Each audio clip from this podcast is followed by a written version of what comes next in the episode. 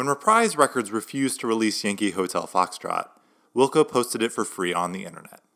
200,000 downloads later, Nonesuch Records, owned by the same company as Reprise, released the album, and it became critical and commercial gold from Rolling Stone magazine's 500 Greatest Albums of All Time list. You're listening to Chasing Rolling Stones, and this is episode number 8 featuring Yankee Hotel Foxtrot by Wilco.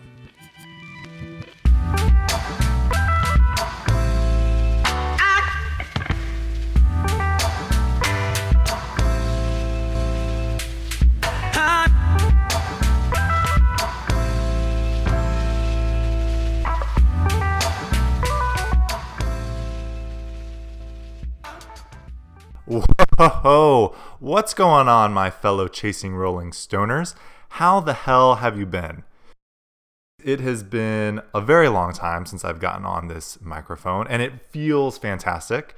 Sorry I've been away for so long, but to finally plug in my blue recorder, throw on GarageBand and start talking to you all, it feels just, it feels like a weight off my shoulders. I know it's been quite some time. I am back officially from my lengthy sabbatical to hit the mic once again for episode number eight of Chasing Rolling Stones.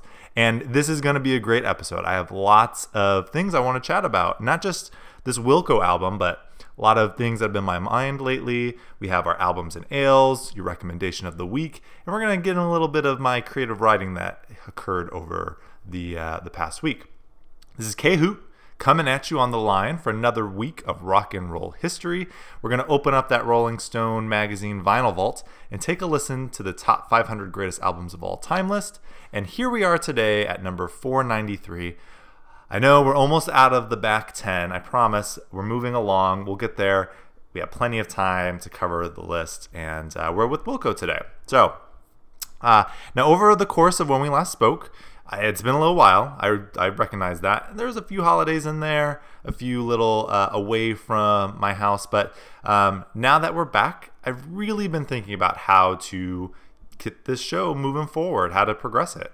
And, you know, it started out as a project to just capture each of these albums on the Rolling Stone Top 500 list. But now that I've kind of gotten into the flow a little bit, especially with this album, and we'll get into it, but I've struggled. I constantly struggle getting through it. It's, spoiler alert, not my favorite. But, you know, to help push me to keep doing this and uh, get me out of my funk, I just I've started tinkering a little bit, and uh, I wanted to expand the nature of what this show will be.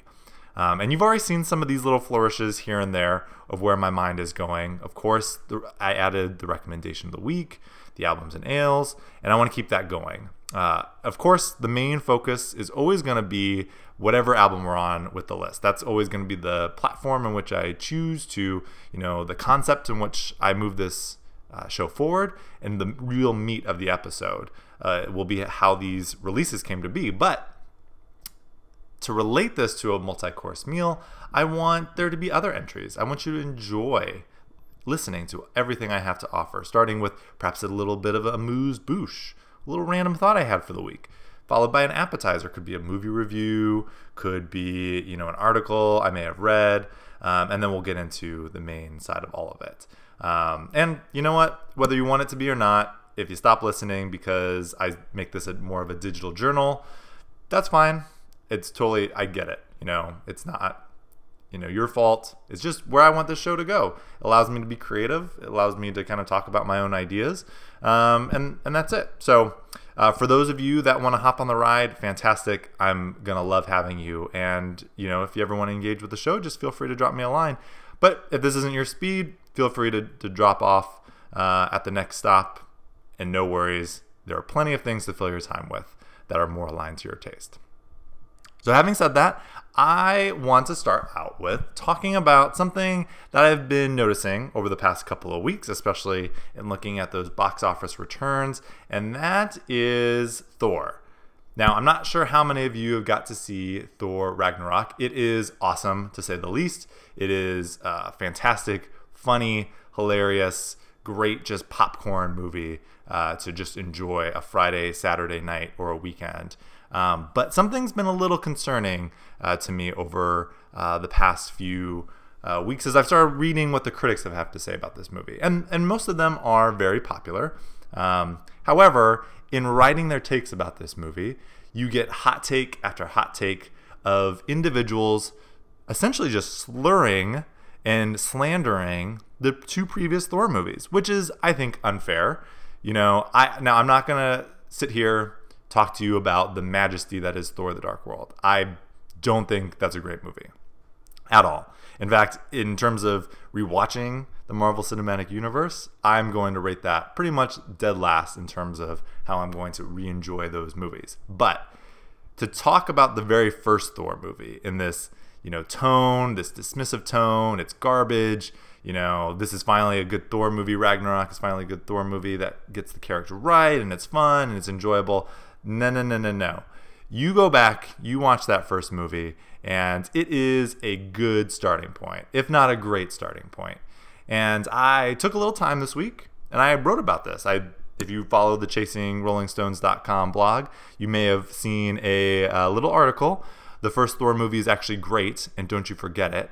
That's actually written by yours truly. And I posted this a few other places Twitter, Medium, and maybe people will read it, but I just had to get it out there. It was just weighing on me that nobody enjoys this movie. And I think there are. There are a lot of people that really uh, find it an enjoyable piece of cinema.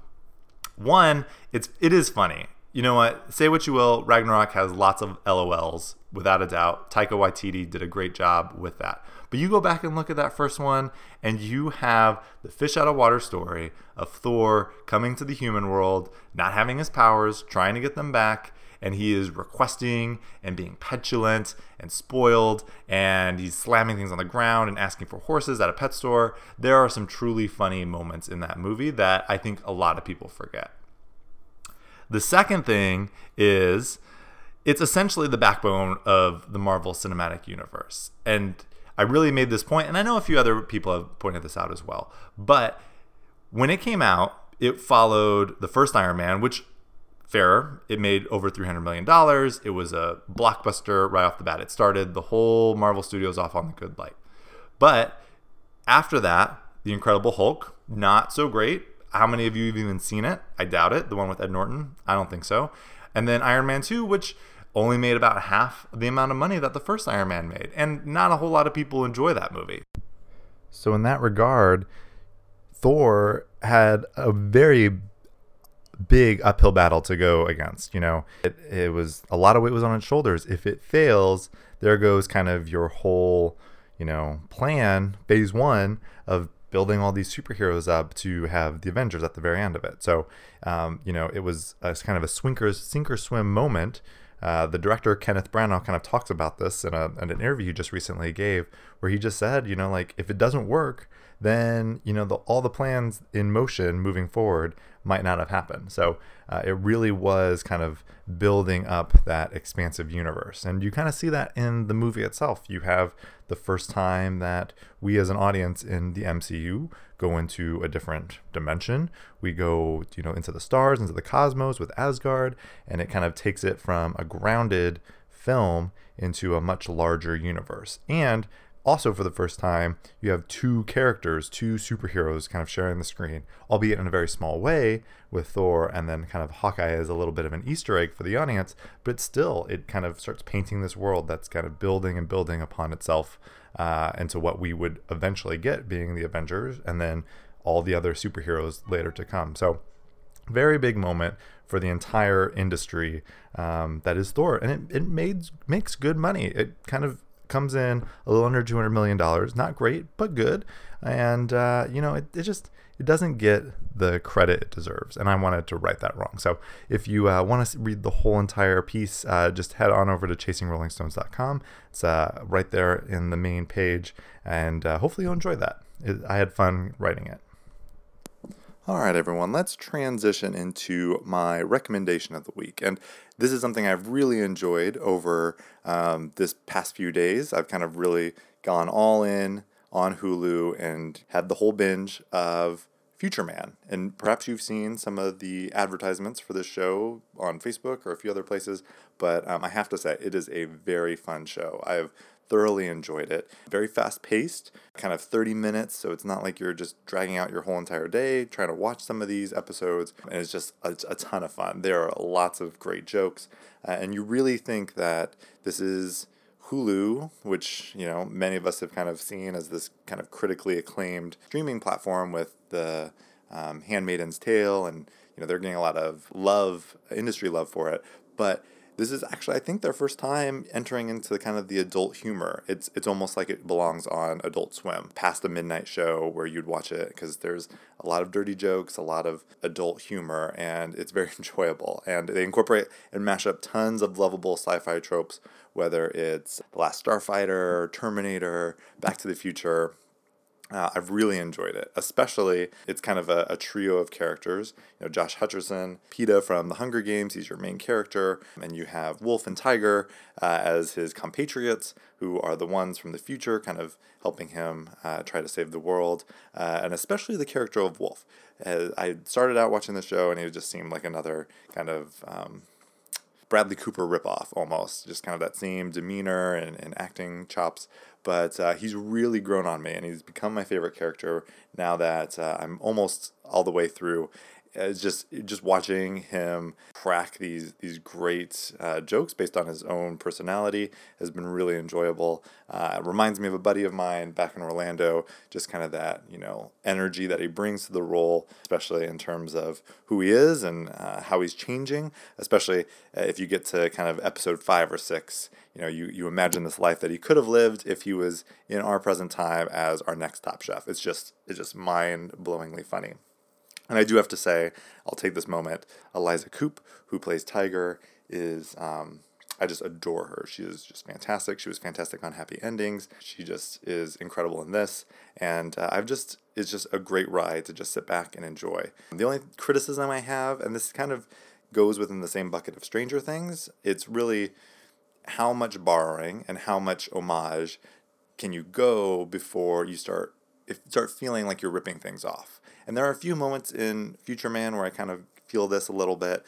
You have some some scenes or some um, sequences where, like, gosh, that is literally shot for shot Back to the Future, the same plot, kind of the same kind of mindset, almost the same score and soundtrack too. So it's funny, and you get you get the homage and the inside joke immediately, but you know you start wondering, gosh, you know, are is this even original? Can anybody just pick and choose their favorite moments from all their kind of nostalgic, fun 80s movies and just put together a new piece of material and then say it's their own? Or, you know, is it is it blatantly stealing? I don't know. Uh, join the conversation. If you if you watch this and same thing with Stranger Things, if you feel like it's it's starting to feel like things are content is starting to just cheapen and, and just be stolen pieces, say it, you know, let us know. Let us know your thoughts. All right switching over to something that I am currently enjoying right now is our albums and ales. And remember, this is me being out here in California for this first year, trying to just taste everything I can, especially our California breweries, which are uh, fantastic, and it allows me to just gobble up any and all tastes from West Coast, Best Coast. Today, I have selected a very tasty brew from Firestone Walker Brewery, and it is uh, very malty. Uh, well, actually, let me tell you what it is. That would be helpful, right? Firestone Walker's Double Barrel Ale, or DBA, is what it says on the bottle. This is coming from a bottle. Now, this is a British Pale Ale, and here's the description uh, from the brewery's website. DBA, aka Double Barrel Ale, is the trailblazing flagship beer that started it all for us back in 1996. Partially fermented in our patented Firestone Union oak barrel brewing system, DBA quickly took the Central Coast by storm and set up the pace for future beers to come. Today, DBA is regarded as a California classic and stands as an iconic tribute to traditional cask fermented English ales. Pale malts create a smooth middle with ribbons of caramel, English toffee, and toasted oak. Now, DBA comes at an ABV of about 5% with three different types of hops. You have Magnum, which is from Germany, Styrian Golding, which is from Slovenia, and East Kent Golding from the UK. So a nice little European roundout. Uh, and this beer has been awarded the gold medal in 2010, 11, 12, 15, and 16 for Special Bitter category from the Great American Beer Festival. So, uh, quite uh, some weight to the hallowed halls at Firestone Walker with this beer. It's very tasty, very malty, has a definite amber quality in terms of uh, the uh, pour, and uh, it's a good one. I like it. It's it's a little heavy, a little bit more on that kind of sugary scale, which uh, you couldn't drink a whole lot of these all at once, but um, it is very tasty, and uh, for the moment, I am enjoying it. All right, speaking of critically acclaimed, let's just go right into our album of the week, which is Rolling Stone's number 493rd album of all time, Yankee Hotel Foxtrot from Wilco. Now, I alluded to this at the very front. I don't even think I alluded to it. I flat out said I did not like this album. I know that is tough for probably a lot of people to hear, especially in terms of what I was reading and gathering in terms of my research. You know, this is a very critically acclaimed album. I think Rolling Stone also did like the top 100 albums of the 2000s, and it was like in the top 10. So a lot of people very, very high on this alternative uh, record. But here's the thing, and this is essentially why you haven't heard from me in weeks. Uh, I, I throw the needle down. I listen to the first and second song, third song maybe, but at that point I'm almost just done listening to this. I I know it's it's this gem of all these different sounds put together with you know incredible lyrics that kind of really just speak the truth and yada yada yada. But man, I just I mean I just was bored by it. I really was. All credit to Wilco. I mean, I know they've been around for a while now. I mean, this came out in essentially 2001. Oh, sorry, 2002. It was released online for free. We'll get into this story. And so they're, they're still kind of in the, the mainstream. You, you get almost a Wilco album every year. But sorry, guys, this just wasn't it for me. But here's the thing I I'm going to kind of change things up a little bit. I have a, a bunch of like research notes that I want to talk about and not kind of this formal piece of critique or research that I'm going to read out to you. Um, this has a very great story, and it's really awesome to see kind of successes like this this album came to be, especially in a time when you didn't have kind of the social media buzz and um, kind of build up to the release and then kind of fan support in that tr- kind of way we see today. Here's the thing we'll just kind of go right into it. Yankee Hotel Foxtrot comes to us as the fourth studio album from alternative country band Wilco, who, when they wrapped up the kind of creation of Yankee Hotel Foxtrot, they deliver it to their record label, which was Reprise, and the company or the the decision makers at Reprise reacted to it, and I'll quote Rolling Stone as if the music was caked in anthrax, throwing the album back at Wilco and arranging for them to leave the label immediately. Wow, that is uh, a horrible way to kind of move forward in your career. You turn in your work, you feel like it's the best thing ever, and says, nope, that's not it. Not only do we not like it, but this is just garbage, and you are just, you're off. You're off the team. You are done with us, um, which is crazy. But here's here's where the great story comes in. Wilco had so much um, belief in what they created that they went ahead and remember this is 2002 it's not like we all have you know streaming high fast internet. 2002 they put it online for free and they say screw it. You know what let's just everybody just listen to it you can stream it for free you can download it for free and they racked up you know quite a few it's like 200000 downloads which is crazy at a time when not a lot of people have the ability to do so so it gets this huge pop from fans it's very commercially in not a money making sense. It's commercially viable, an ability or a desire from the people to, to get this. So, another record company, Nonesuch Records, which is owned by the same company as Reprise, they go ahead and buy it and they release it out. So, not only did the parent company of both of these labels they essentially paid for the album twice, which is hilarious. And, you know, it just keeps coming back. And maybe it was a good decision after all. Um, but it's just really funny that, you know, if you believe in your material and you just put it out there and, and you know, fans eat it up, then there's always going to be somebody who wants to make some money off of it. So it's, it's a pretty fantastic story.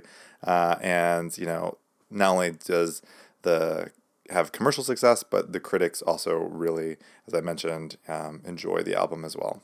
Maybe not so much. So, like I said, I didn't enjoy the actual content or the songs or a whole lot about this album, but one thing I did like was the album cover. For those of you that have, have seen this, you can you can go on the Instagram feed right now of chasing underscore RS. It's a very iconic album cover, and I think you know even if you didn't know the name of this album, you you would know that that yeah that's something that people enjoyed in the two thousands, uh, and that's because the album cover uh, comes from a uh, photo shot uh, by Sam Jones of uh, Marina City, which is a skyscraper or condominium plaza in Chicago. And I've actually had a chance to go there. You see it. It's it's this kind of almost beehive cylinder, two twin cylinder buildings um, that just kind of stick out like a sore thumb in kind of your traditional Chicago architecture. Pretty much any Chicagoan could recognize these towers. The original official name of them, Marina City, but there's also, they call them the Corncob Towers. But I think since this album came out, many people in the city and elsewhere refer to them as the Wilco Towers. Photographer Sam Jones wanted to capture this iconic shot because it's it's kind of a signature Chicago landmark, which is what Wilco is all about, and it's also nothing else like it in the city, like I was saying. Um, so you have you know, this particular cover, which looks completely different and it stands out just, I think, essentially as the music does for many people.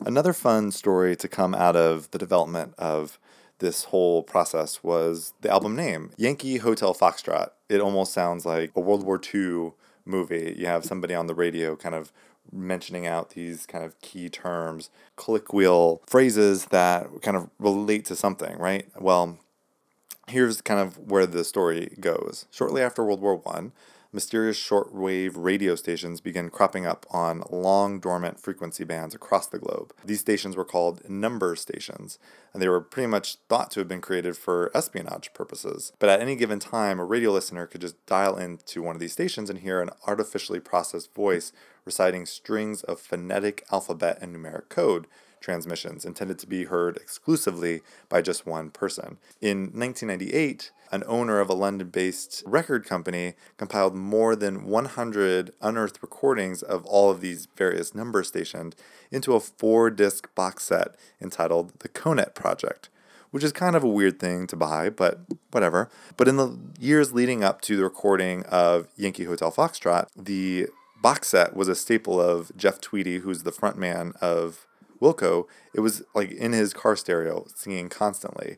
And the singer was especially intrigued by the fourth track called Phonetic Alphabet, NATO.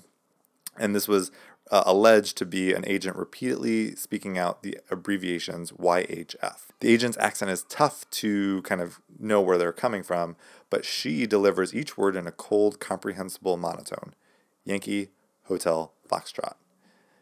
Tweedy would later explain his fascination with the project to the Chicago Tribune music critic, uh, Greg Kot, saying, There is nothing more abstract to me than the idea of country. These solitudes exist so apart from one another in this sea of white noise and information. And the beautiful thing is, they keep transmitting to each other in the hope that someone is going to find them. The beauty is that people still do, still find some meaning in another person, in a relationship, find some way to communicate, even though more often than not, it's in a way that's not what they intended, because some communication is better than giving up or not communicating at all.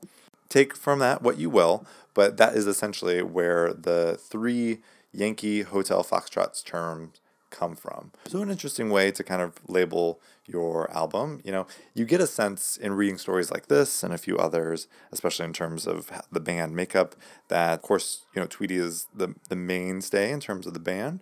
And it's his kind of imprint that's going forward with, with all of it. He's kind of calling the shots, and it's, you know, whatever you think about the album. It's not my cup of tea, but again, it kind of goes back to this otherworldliness almost of these recordings um, and, and kind of what comes out of it. A few other kind of moments come about this album, which are they're very interesting. I there is a lot to be said, or a lot of people saying things about this this album. Conspiracy theories, uh, just people just digging in a little bit too much. But here, here's a few that kind of just intrigued me. So the album was essentially set to be released on September 11th, 2001, which we know now, of course, the tragic date. And the album has the iconic cover of twin towers, albeit Chicago and not the World Trade Center towers, but still, you know, a coincidence nonetheless. And then, kind of the third line of all of this being the lyrics, most notably, tall buildings shake, voices escape, singing sad, sad songs. And skyscrapers are scraping together. These both coming from Jesus, etc. And you also have other song titles like War on War and Ashes of American Flags. It's just, I mean, there's nothing super illuminating in terms of how these are connected together, but it's it's an interesting story nonetheless. Just of many, many stories that kind of come from all of this. You know, I've and I got a lot of these from um, a lot of retrospectives based on the 10 year anniversary, which, you know, I guess was a little bit ago, about five years ago, but still, I think this album touched a lot of people at a certain time in the early aughts.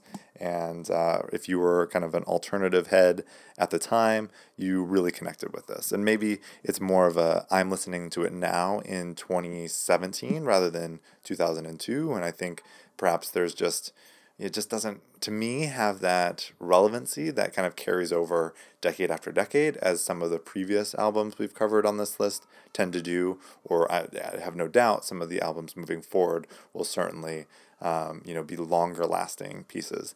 I i mean i think yes i think it's a sign of the times in that this is the number three album of all time of the 2000s according to rolling stone and yet it's barely on the list in terms of all the albums of all the years and genres ever. So I, I think, you know, that's a perfect statement to say, wow, this isn't wasn't great. This is just it is it just is to me.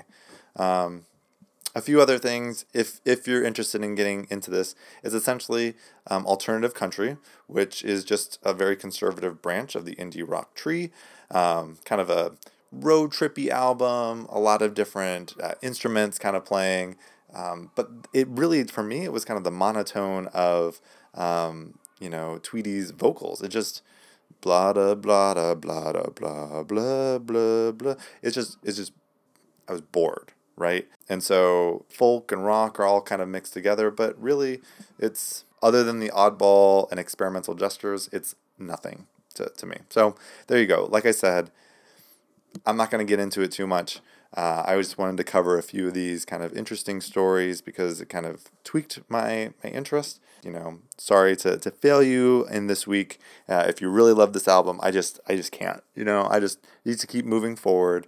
Jump to number four ninety two, and hopefully I can kind of jumpstart what uh, this show is all about. There you have it, Wilco at number four ninety three.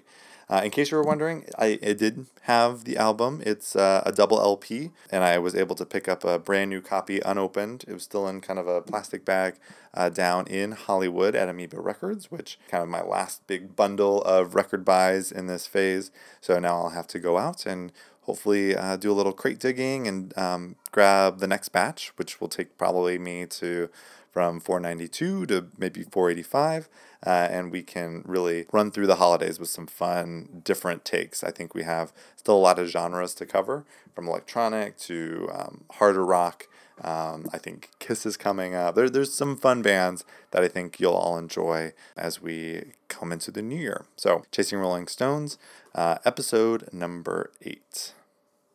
All right. I'd like to thank everyone for listening to another installment. All of you stoners out there, I would strongly encourage any of my listeners to please leave a comment or suggestion by email for the show, chasingrollingstones at gmail.com, or shooting us a note on the website at www.chasingrollingstones.com. You can send all your hate mail about how idiotic I am for not liking this album. I'm sure people will do that. Uh, the website is also a location where you will find my blog with a little more info on each of the albums featured in the episode. You can find photos, link, and sources all there as well, and get your Thor reading on there as well. Don't forget, we are on social, and you can find the show at both Twitter and Instagram at the handle at chasing underscore RS. And as a special request from me, if you could please, please just take a time, put a rating and review on the show's iTunes page, I would appreciate that. Um, it does let others know the show exists, and I'd be most appreciative. Before we end, as always, I'd like to thank Leslie. She's sitting in the other room. She allows me to do this and uh, humors me, and uh, you know she's not bursting in and, and laughing at me. So thank you for your encouragement and allowing me to follow my passions. And a special thank you to Rolling Stone Magazine for being the inspiration for this show. I'll see all of you next week as we take a closer look at number 492. Thanks, everyone, and be excellent to each other.